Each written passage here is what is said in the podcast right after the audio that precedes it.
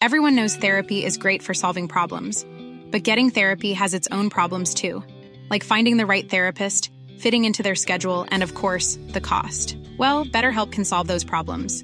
It's totally online and built around your schedule. It's surprisingly affordable too. Connect with a credentialed therapist by phone, video, or online chat, all from the comfort of your home. Visit betterhelp.com to learn more and save 10% on your first month.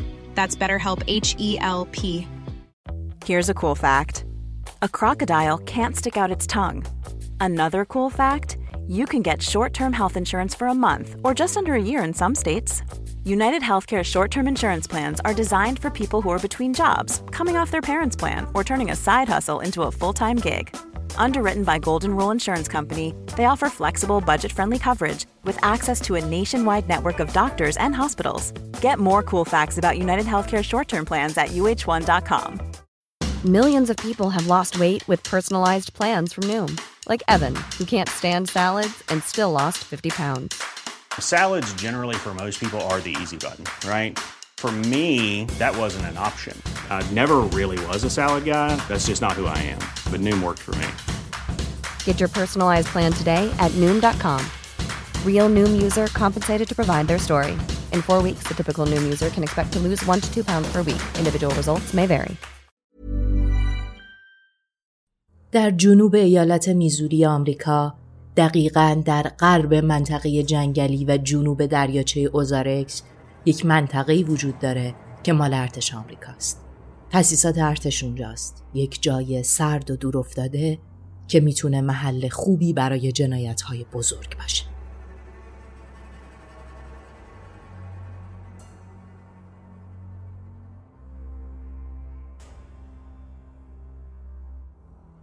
سلام. من مرزیم و با یک اپیزود دیگه از فیکشن در خدمتتون هستم. در دوازده ژانویه سال 1977 دونا یکی از ساکنین منطقه ارتشی جنوب میزوری یه مهمونی بزرگ توی خونش گرفته بود. همین یه مهمونا داشتن خوش میگذروندن بازی می‌کردن که برادر کوچیکتر دونا یعنی آنتونی 18 ساله تصمیم می‌گیره با سه تا از دوستاش آخر شب از خونه برن بیرون و پیتزا بخورن. خیلی حوصله مهمونی نداشتن. دوست دختر آنتونی لیندای 16 ساله باهاش بوده. دوست لیندا هوانیتای 19 ساله و دوست پسرش وسلی 18 ساله هم همراهشون بودن. آنتونی و لیندا چند ماهی می‌شد که با هم رابطه داشتن اما هوانیتا و وسلی تازه شروع به قرار گذاشتن کرده بودن. از بین این چهار تا نوجوان آنتونی تنها کسی بود که ماشین داشت. هلوش ساعت ده شب مهمونی خواهرش رو ترک می‌کنن و بعد از اینکه دوستاش رو سوار کرده بود راهی میشن برای اینکه برن پیتزا بخورن. میرن توی جاده تا بگردن و یک جایی رو پیدا کنن که شام رو اونجا بخورن. شب بچه ها خونه بر نمیگردن. صبح روز بعد حوالی ساعت هفت صبح وقتی دونا و شوهرش داشتن رانندگی می‌کردن تا برن محل کارشون دقیقا چند دقیقه دورتر از خونهشون با ماشین آنتونی روبرو میشن. دونا یه نگاهی به ماشین برادرش میندازه و می‌بینه کسی توی ماشین نیست. با خودش فکر می‌کنه خب شاید ماشین رو گذاشتن رفتن خونه یکی از بچه ها یا رفتن گردش. اما یه چیزی براش سوال بوده. اینکه چرا آنتونی ماشین رو دقیقا وسط خیابون رها کرده بوده. حتی اونو نبرده بوده یه گوشه پارک بکنه. اما از اونجایی که حدس می‌زنه ممکنه بچه ها یواشکی یکم الکل مصرف کرده بودن به خودش میگه که اتفاقی نیفتاده. میرن سر کارشون. حدود ساعت یک و نیم ظهر پلیس ایالت میزوری یه تماس از طرف پدر لیندا دریافت می‌کنه. لیندا 19 ساله یکی از اون چهار نفری بوده که شب گذشته سوار ماشین آنتونی شده بوده. پدر لیندا به پلیس میگه که دخترش دیشب با دوست پسرش بیرون رفته و هنوز خونه برنگشته. چند ساعت هم دنبال لیندا و دوستاش گشتن اما اثری ازشون پیدا نکردن. میگه که یه رو پیش هوانیتا دکارت دوست صمیمی لیندا باشون تماس گرفته و گفته که مورد اصابت گلوله قرار گرفته و فرد تیرانداز به لیندا، آنتونی و وسلی هم شلیک کرده. موانیتا توی این تماس به پدر لیندا گفته که دخترش و دو تا پسر دیگه به ضرب گلوله کشته شدن. پدر لیندا بعد از این تماس به آدرسی که هوانیتا بهش داده بوده رفته. این دختر رو توی یک خونه کوچیک در چند کیلومتری شهر پیدا کرده. دو تا تیر خورده بوده. به مراقبت های شدید پزشکی نیاز داشته. هرچند زخم ها به ظاهر سطحی بودن اما به خاطر خونریزی و اتفاقاتی که توی شب گذشته بوده حالش چندان خوب نبوده. پدر لیندا با استفاده از تلفن صاحب خونه با پلیس تماس می‌گیره و این اتفاقات رو گزارش میده. نیروی پلیس بلافاصله به خونه ای که پدر لیندا آدرسش رو داده میره. یک شخصی به اسم افسر کینگ اطلاعات تماس رو دریافت کرده بوده به خاطر همین هم خودش مسئول پرونده بوده وقتی به خونه مورد نظر می‌رسن افسر کینگ هوانیتا رو روی صندلی ماشین پدر لیندا می‌بینه اون هم سوار ماشین میشه و از هوانیتا می‌خواد که اطلاعات رو سریع بهش بگه قبل از اینکه به بیمارستان برسن تا بتونه زودتر کاری برای بچه ها بکنه هوانیتا میگه شب قبل توسط یک افسر پلیس نظامی به سینه و دست چپ شلیک شده و همه دوستاش هم توسط این پلیس کشته شدن. اجساد آنتونیو، لیندا و وسلی هم یک جایی وسط جنگل زیر برف دفن شدن. افسر کینگ با شنیدن حرفای هوانیتا بلافاصله اطلاعات رو به مافوقش گزارش میده و جستجوهای گسترده برای پیدا کردن این نوجوانها شروع میشه. هوانیتا به بیمارستان می‌رسه و افسر کینگ هم پیش این دختر میمونه. از قربانی چند تا سوال دیگه می‌پرسه و هوانیتا که حالا یکم احساس امنیت بیشتری می‌کرده شروع می‌کنه ماجرا رو تعریف کردن. میگه دیشب یعنی دوازده ژانویه 1977 ما چهارتا ساعت ده و نیم شب توی خیابونای شهر میچرخیدیم و دنبال رستوران میگشتیم. بنزین ماشین کم بود و آنتونی تصمیم گرفت قبل از اینکه غذا بخوریم یه سر به پمپ بنزین بزنیم. توی خیابون 17 میزوری توی جاده اصلی بود که فهمیدیم یک ماشین نظامی داره تعقیبمون می‌کنه. ماشین متعلق به پلیس ارتش بود. آژیرش رو روشن کرده بود و از بلنگو مدام به ما می‌گفت که بزنید کنار. آنتونی ماشین رو نگه داشت. یه مرد جوون با لباس ارتشی از ماشین پلیس پیاده شد و اومد کنار شیشه کنار آنتونی. ماشین پلیسی که ازش حرف می‌زنم یه پاترول ارتشی بود و یک شماره شبیه 327 یا یه عددی شبیه این روی سپرش بود. این شخصی که به ظاهر پلیس ارتش بود اومد کنار شیشه سمت راننده یعنی آنتونی وایساد. ما رو توی ماشین دید ما سعی کردیم بهش توضیح بدیم که خب با ما چیکار داره چرا نگهمون داشته که این افسر جوون گفتش که وسیله نقلیه شما با اطلاعات یک وسیله نقلیه دزدی مطابقت داره که از دروازه جنوبی منطقه ارتش دزدیده شده یک دزدی مسلحانه. ما خیلی سعی کردیم بهش بگیم که این ماشین دزدی نیست این ماشین مال آنتونی همه ما می‌دونیم. اما اون به حرفمون گوش نمی‌کرد. عصبانی شد. به هر چهارتامون دستور داد از ماشین پیاده بشیم. در عرض سی ثانیه به آنتونیو وسلی دستبند زد و اونها را به دلیل سرقت مسلحانه دستگیر کرد. بازوی پسرها از پشت دستبند زده شده بود و هیچ کاری نمی‌تونستن بکنن. اون پسرها رو عقب ماشین نشون و من و لیندا رو هم به اجبار مجبور کرد روی صندلی جلویی بشینیم. وقتی که سوار شدیم و خودش هم سوار شد، یهو برگشت. با یک اسلحه به وسلی و آنتونی تیراندازی کرد. ما از ترس و تهدید جرأت نداشتیم حتی تکون بخوریم. پسرا به نظر مرده بودن بعد از چند دقیقه رانندگی کنار یه کابین متروکه نگه داشت. انگار این کابین مال ارتش بود روش یه چیزایی نوشته بود. من و لیندا رو از ماشین پرت کرد بیرون و به زور برد داخل کابین. و چهار ساعت به ما تجاوز کرد و آثار جنسی رسون وانیتا بعدا توی اعترافاتش میگه که افسر پلیس دخترها رو مجبور کرده که توی برف و سرما از کابین خارج بشن و کنار همدیگه بیستن.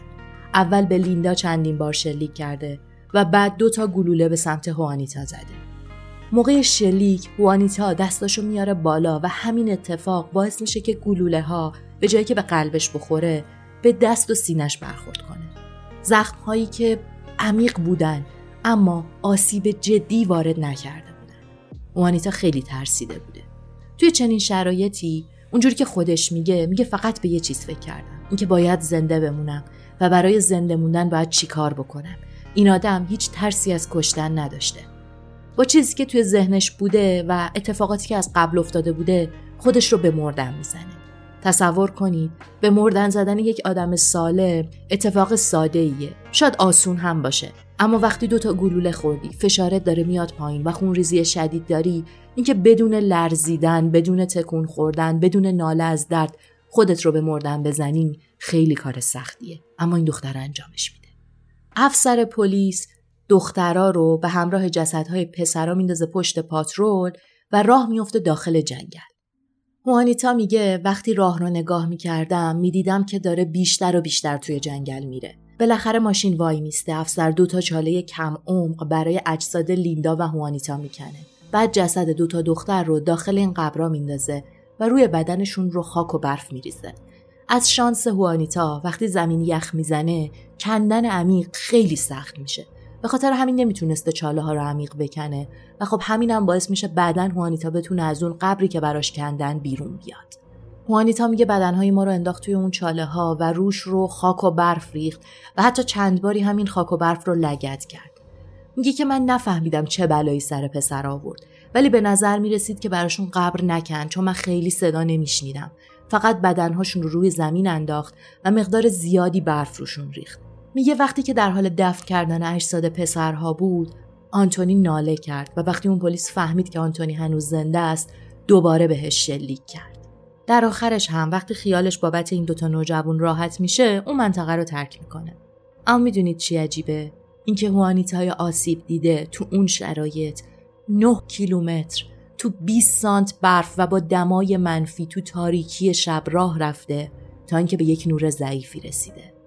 اون نور یک خونه رو دیده. وقتی از پله های خونه بالا میره دیگه جونی براش نمونده بوده اما در می‌زنه و صاحب خونه کمک می‌خواد. صاحب خونه که یک زن میان سال بوده با دیدن وضعیت دختر سعی می‌کنه تا حدی کمکش کنه. وقتی یک ذره هوانیتا جوم می‌گیره از صاحب خونه می‌خواد که بهش تلفن بده چون باید یه تماس بگیره. بخش عجیب و البته غمانگیز ماجرا اینه که هوانیتا از ترسش به پلیس زنگ نمی‌زنه. میترسیده به پلیس زنگ بزنه. اول به پدر لیندا زنگ می‌زنه و گزارش رو میده. با برادر بزرگتر وسلی هم تماس می‌گیره و به هر دوتاشون توضیح میده که چه اتفاقی افتاده و موقعیت مکانی حدودی اجساد دوستانش کجاست و البته خودش کجاست. پلیس وارد ماجرا میشه و حدود ساعت دو بعد از ظهر بوده که اخبار کامل پخش شده بوده و پلیس دنبال اجساد میگشته. به خاطر اینکه هوانیتا خونریزی شدید داشته تمام مسیری که اومده بوده رد خون باقی گذاشته بوده و خب برف هم نیومده بوده. به خاطر همین هنوز رد خون باقی مونده بوده. پلیس می‌تونه با جستجو کردن رد خون اون محل دفن سه تا نوجوان رو پیدا بکنه. محلی که اجساد دفن شده بودن یک پایگاه متروکه منطقه ارتش بوده که جزو زمین های فدرال حساب می شده. به همین دلیل پلیس محلی بعد از پیدا شدن اجساد نمی‌تونسته خودش تصمیم بگیره. پس با FBI تماس می‌گیره. نیروهای پلیس منتظر میمونن تا FBI برسه. توی همین انتظار یکی از گروهبانهای نظامی در حالی که به ماشین پلیس ارتش تکیه داده بوده اطلاعات افسر کینگ درباره ماشین قاتل رو گوش می‌داده. وقتی افسر کینگ میگه که روی ماشین پلیس مورد نظر احتمالا عدد 327 نوشته شده. چشم این گروهبان به سپر ماشینی که بهش تکیه داده بوده میفته و حرف X و عدد 37 رو می‌بینه. بلافاصله از ماشین دور میشه و تمام پلیس های حاضر دور ماشین وای میستن و به ماشین نگاه می‌کنن. گروهبان بهشون گفت که این ماشین رو امروز از پایگاه ارتش خارج کرده. پایگاه کلا سه تا از این ماشین ها داره و تو شب گذشته دو تا ماشین دیگه دست تعمیرکار بوده. یعنی هر کسی که دیشبی ماشین رو از پایگاه خارج کرده قاتل اون سه تا نوجوان بیچاره است. گروهبان پلیس ارتش با یه تماس سری بررسی می‌کنه تا ببینه دیشب کدوم یکی از نیروهای پلیس این ماشین رو از پایگاه خارج کردن. و مشخص میشه شب قبل افسری به اسم جانی لی تورنتون 23 ساله از این ماشین استفاده کرد. پلیسای ارتش که توی صحنه حضور داشتن بلا فاصله به پایگاه زنگ می‌زنن تا با جانی تورنتون صحبت کنن. اما چند از کارمندای اونجا خبر میدن که وقتی جانی فهمیده یکی از چهار تا نوجوان تیراندازی دیشب زنده مونده فورا پایگاه ارتش رو ترک کرده. یکی از افسرهای مافوقش میگه جانی تورنتون قبل از رفتن به خونه رفته به اسلحه خونه و یک تفنگ کالیبر 45 و چند تا خشاب تیر پر با خودش برده. این خبر برای همچین قاتلی اصلا خوب نیست. جانی تورنتون نه تنها مزنون اصلی پرونده بوده بلکه حالا مسلح هم بوده و یه جایی توی اون برف میچرخیده. همین موقع ها FBI می‌رسه و پرونده رو دست می‌گیره. مامورای FBI از پلیسای ارتش پرسجو می‌کنن و می‌فهمن که چهارشنبه شب جانی مسئول گشت شبانه تو اطراف منطقه ارتش بوده. با همین ماشین پاترول که در موردش حرف زدیم شب تا صبح توی اون منطقه میگشته. صبح پنجشنبه یکی از همکاراش چند تا لکه خون روی صندلی عقب ماشین می‌بینه. وقتی از جانی سوال می‌کنه که این خونه از کجا اومده جانی میگه که چند تا سگ ولگرد رو با اسلحه کشته و این خون مال اون سگای ولگرده همکارش که به جانی شک نداشته بحث رو ادامه نمیده چون می‌دونسته که طبق قانون افسرای پلیس اجازه شلیک به حیوانات هار یا مزاحم رو دارن. FBI و پلیس نظامی این ماشین پاترول رو بررسی می‌کنن و متوجه میشن به جز آثار خون سوراخ گلوله هم توی صندلی عقب وجود داره و با دیدن این نشونا حرفای هوانتیا واقعا تایید میشه. با این اتفاقات حکم بازداشت جانی امضا میشه. یعنی الان باید فقط دنبال جانی بگردن و دستگیرش کنن. جاده های شهر تقریبا قرنطینه میشه و تمام مسیرهای ماشین رو بسته میشن. Ready to pop the question? The jewelers at BlueNile.com have got sparkle down to a science with beautiful lab-grown diamonds worthy of your most brilliant moments. Their lab-grown diamonds are independently graded and guaranteed identical to natural diamonds, and they're ready to ship to your door. Go to Bluenile.com and use promo code LISTEN to get $50 off your purchase of $500 or more. That's code LISTEN at Bluenile.com for $50 off. Bluenile.com code LISTEN.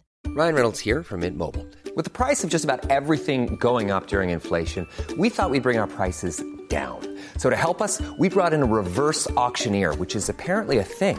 Mint Mobile unlimited premium wireless. Ready to get 30, 30, bit to get 30, bit to get 20, 20, 20, bit to get 20, 20, bit to get 15, 15, 15, 15 just 15 bucks a month. So, Give it a try at mintmobile.com slash switch. $45 upfront for three months plus taxes and fees. Promo for new customers for limited time. Unlimited more than 40 gigabytes per month. Slows. Full terms at mintmobile.com.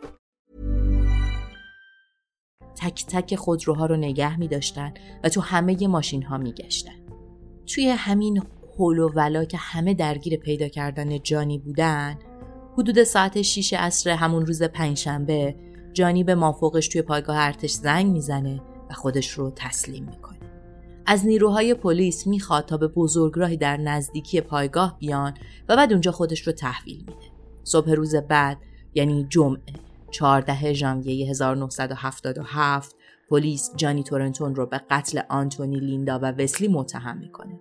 فقط دو روز از قتل گذشته بوده اما رسانه ها کاملا اخبار رو پوشش می‌دادن و جزئی ترین اطلاعات رو منتشر می‌کردن. دلیلش هم این بوده که شهر خیلی کوچیک بوده.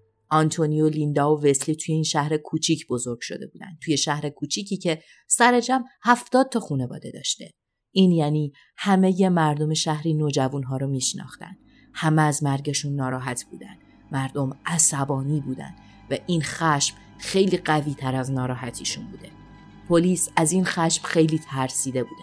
به خاطر همین تعداد نیروهایی که باید توی شهر محافظت می‌کردن رو بیشتر کرده بوده چون میترسیدن توی مسیر انتقال زندانی به دادگاه توی راه مردم بهش حمله کنن. البته اینو هم بگیم که خیلی تهدید زیاد بوده. یعنی مردم شهر خودشون حضوری می اومدن اداره پلیس تهدید می‌کردن یا زنگ می‌زدن و می‌گفتن که اجازه نمیدن که جانی زنده بمونه. ولی خب اوضاع تا حدی کنترل میشه. مردم خیلی عصبانی بودن. بچه هایی که میشناختن کشته شده بودن. بچه هایی که ساز می‌زدن ورزشکار بودن تازه از دبیرستان فارغ و تحصیل شده بودن. آروم و مهربون و بیهاشیه بودن و حالا کشته شده بودن. یک موضوع دیگه ای که خشم مردم رو بیشتر می‌کرد پلیس بودن قاتل بود. مردم انتظار داشتن وقتی اسم پلیس رو میشنون مفهوم امنیت توی ذهنشون بیاد. پلیس وظیفه امن کردن محیط رو داشت اما حالا پلیس قاتل شده بود. حالا بیایم سراغ متهم پرونده. متهم پرونده یعنی جانی لی تورنتون توی کالیفرنیا بزرگ شده بود. تو ماه می 1975 وارد ارتش شده بود. سابقه نظامی درخشانی داشت. تو کل دوران خدمتش یک عالمه مدال افتخار گرفته بود و موافقاش همه ازش راضی بودن. در کنار همه این سابقه های درخشان هیچ چیزی تو گذشتش وجود نداشت که سابقه مشکلات پزشکی یا روانی رو نشون بده. هیچ وقت ارتباطی با قربانی ها نداشت یعنی کینه شخصی نداشت. توی زمان دستگیری یعنی ژانویه 1977 جانی به همراه زنش پتی و دوتا پسر کوچیکش توی آرکانزاس زندگی می‌کرد. البته این نکته رو تو پرانتز بگیم که ارتباط خوبی با خانوادش نداشت. یعنی ازدواجش در مرز فروپاشی بود و در آستانه جدا شدن. بعد از دستگیری جانی FBI یه نامه بین وسایل این مرد پیدا می‌کنه که خطاب به پتی نوشته شده بوده. جانی توی این نامه گفته بوده که ماهاست از سردردهای شدید رنج می‌بره و عاشق پتیه. تو نامه نوشته بود وقتی سرش درد می‌گیره انگار بدنش خاموش میشه و هیچ خاطری از کارهایی که توی زمان سردردش انجام داده به یاد نمیاره. اما یک نکته رو دقت کن. این نامه بعد از قتل نوشته شده بود. یعنی جانی می‌خواسته خودش رو تبرعه بکنه. می‌خواسته بذر این رو بذاره که یک بیمار روانی و اختیارش دست خودش نبوده. در 27 ژانویه 1977 اتهامات جانی به دادگاه می‌رسه و این مرد به طور رسمی به سه فقره قتل درجه اول و یک فقره اقدام به قتل، آدم ربایی و دو مورد تجاوز و آزار جنسی متهم میشه. وکیل مدافع جانی از همون اول کار میگه که موکلش تمام این اتهامات رو قبول می‌کنه اما هیچ کدومشون رو به یاد نمیاره چون اختلال تجزیه هویت داره. جانی تورنتون میگه که دوتا شخصیت داره که اسمهاشون جان بد و جانی خوبه. جان بد بعضی وقتها به جانی خوب غلبه می‌کنه و کارهای اشتباهی انجام میده. شب دوازده ژانویه هم جان بد اون چهار تا نوجوان رو به قتل رسون که البته سه تاشون به قتل رسیدن. یک نکته ای رو بگیم این روش رو خیلی از جنایتکارها انجام میدن تا از زیر زندان و یا حکم اعدام در برن اما خب اصلا به این راحتی ها نیست به خاطر اینکه یک عالم روانپزشک متهم رو معاینه می‌کنن و گول زدن این روانپزشک ها تقریبا غیر ممکنه جانی تورنتون از دید هیئت منصفه و اعضای دادگاه اصلا شبیه کسی که اختلال تجزیه هویت داشته باشه نبوده اما در ادامه محاکمه افرادی توی جایگاه شاهد نیستن و تجربه های خودشون رو با جانی میگن که این موضوع رو کمی پررنگ تر می‌کنه. چند تا از این آدم ها پلیس هایی بودن که هنگام دستگیری جانی باهاش صحبت کرده بودن. این افراد توی دادگاه میگن که جانی خودش رو تسلیم کرد و وقتی سراغش رفتن با گریه بهشون می‌گفت که می‌دونم یه کاری انجام دادم که خیلی بد بوده اما یادم نمیاد چه کاری کردم یادم نمیاد چه بلایی سر مردم آوردم جانی در تمام مدت بازجوییش با پلیس از سردرد شدید شکایت می‌کرده. توی دادگاه جانی میگه که قبلا با پتی مشکلات زناشویی داشتن اما در حال حاضر دارن حلشون می‌کنن و مشکلی ندارن. یعنی اینجوری که ما مشکلی نداریم و خیلی با هم خوبیم. دادگاه هم پتی رو در جایگاه شاهد احضار می‌کنه.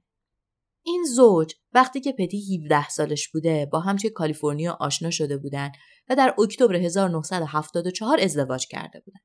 کمی بعد از ازدواج هم پتی باردار شده بوده و جانی هم به ارتش پیوسته بود و به خاطر ملحق شدن جانی به ارتش خانواده از کالیفرنیا به آرکانزاس نقل مکان کرده بودن پتی میگه بعد از تولد پسر اولشون مادر جانی خیلی تو زندگیشون دخالت می‌کرده دخالت که چرش کنم. کاملا یک زن روانی بوده و رابطهشون دائما بد و بدتر می‌شده.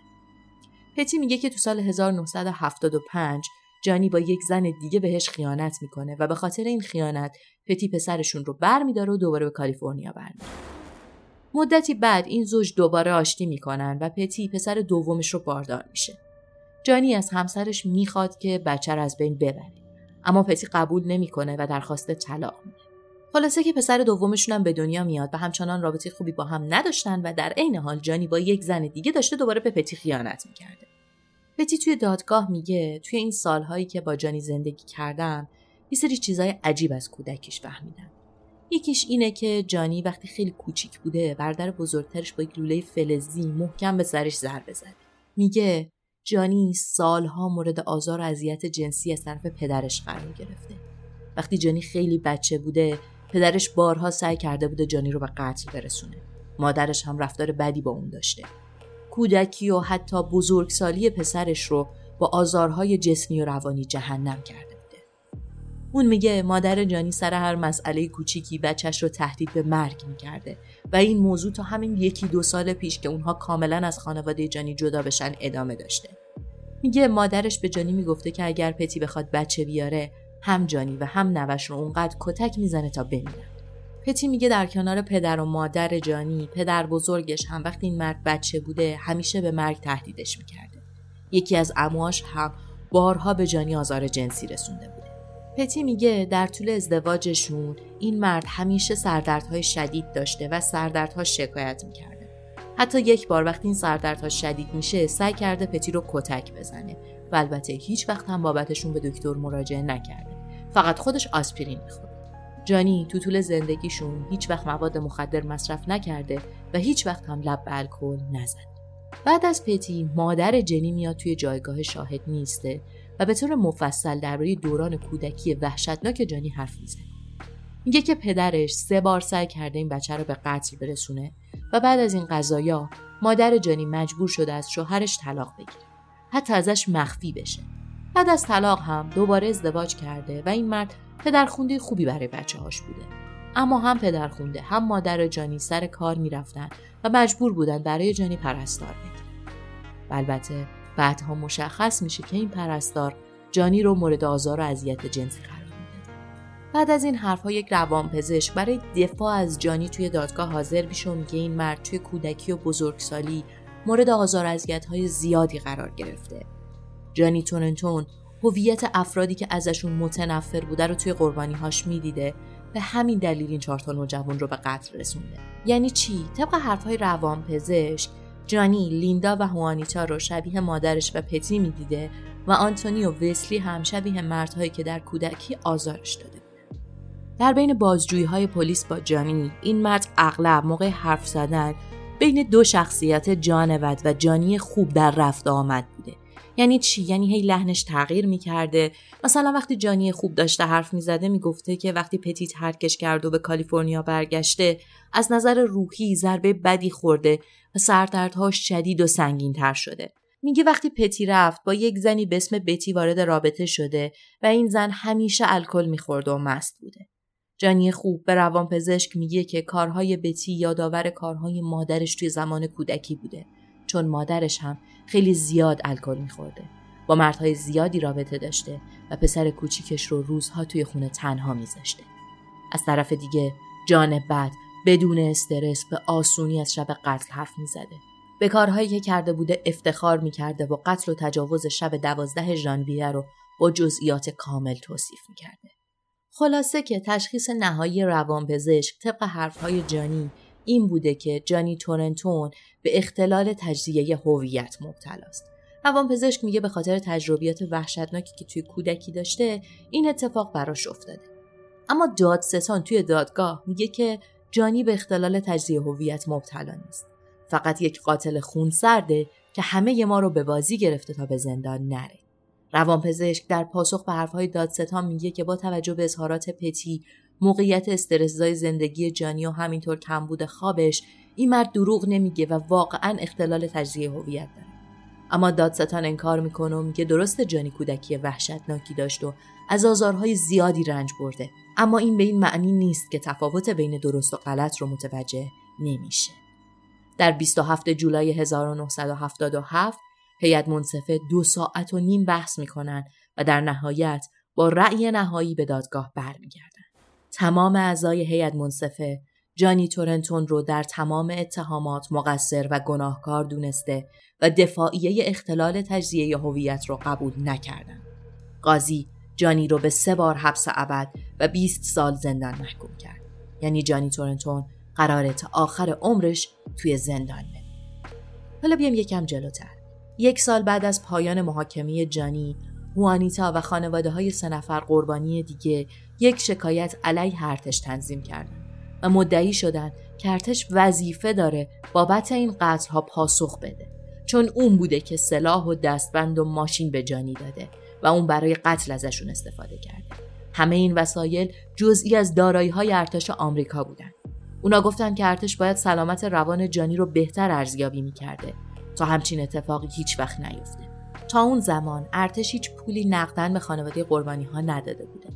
ولی چند هزار دلار بابت تشییع جنازه آنتونی لیندا و وسلی و 4500 دلار هم برای بیمارستان هوانیتا هزینه کرده بعد از این شکایت خانواده قربانی درخواست 3.5 میلیون دلار پول می‌کنن و قضیه به دادگاه کشیده میشه. اما سال 1981 یک قاضی فدرال علیه قربانی ها حکم صادر می‌کنه و میگه ارتش مسئولیتی در قبال رفتار ظالمانه ارتشی ها نداره. جانی تورنتون الان بالای 60 سال سن داره و در حال گذروندن حبس ابد توی زندان آریزوناست. هیچ وقت در مورد هیچ کدوم از جنایت هاش صحبت نکرده. راستشو بخواید حتی اگه صحبت هم بکنه برای ما سوال پیش میاد که جانی در حال حرف زدنه یا جان بد. نظر شما چیه؟ به نظر شما جانی یک قاتل بالفطره باهوش بوده که با پیش آوردن این موضوع سعی کرده از حکم طولانی در بره یا واقعا درگیر اختلال بوده.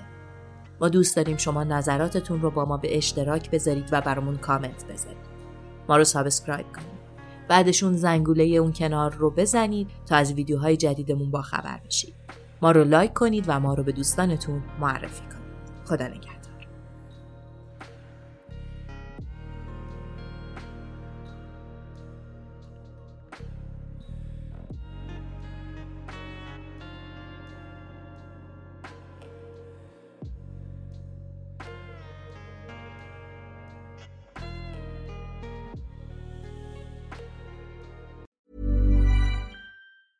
Planning for your next trip?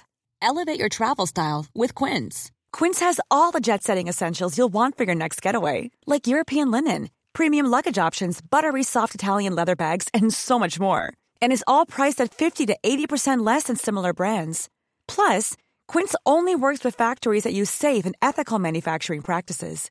Pack your bags with high-quality essentials you'll be wearing for vacations to come with Quince. Go to quince.com slash pack for free shipping and 365-day returns. Even when we're on a budget, we still deserve nice things. Quince is a place to scoop up stunning high-end goods for 50 to 80% less than similar brands. They have buttery soft cashmere sweaters starting at $50, luxurious Italian leather bags, and so much more. Plus, Quince only works with factories that use safe, ethical, and responsible manufacturing. Get the high-end goods you'll love without the high price tag with Quince. Go to quince.com/style for free shipping and 365-day returns.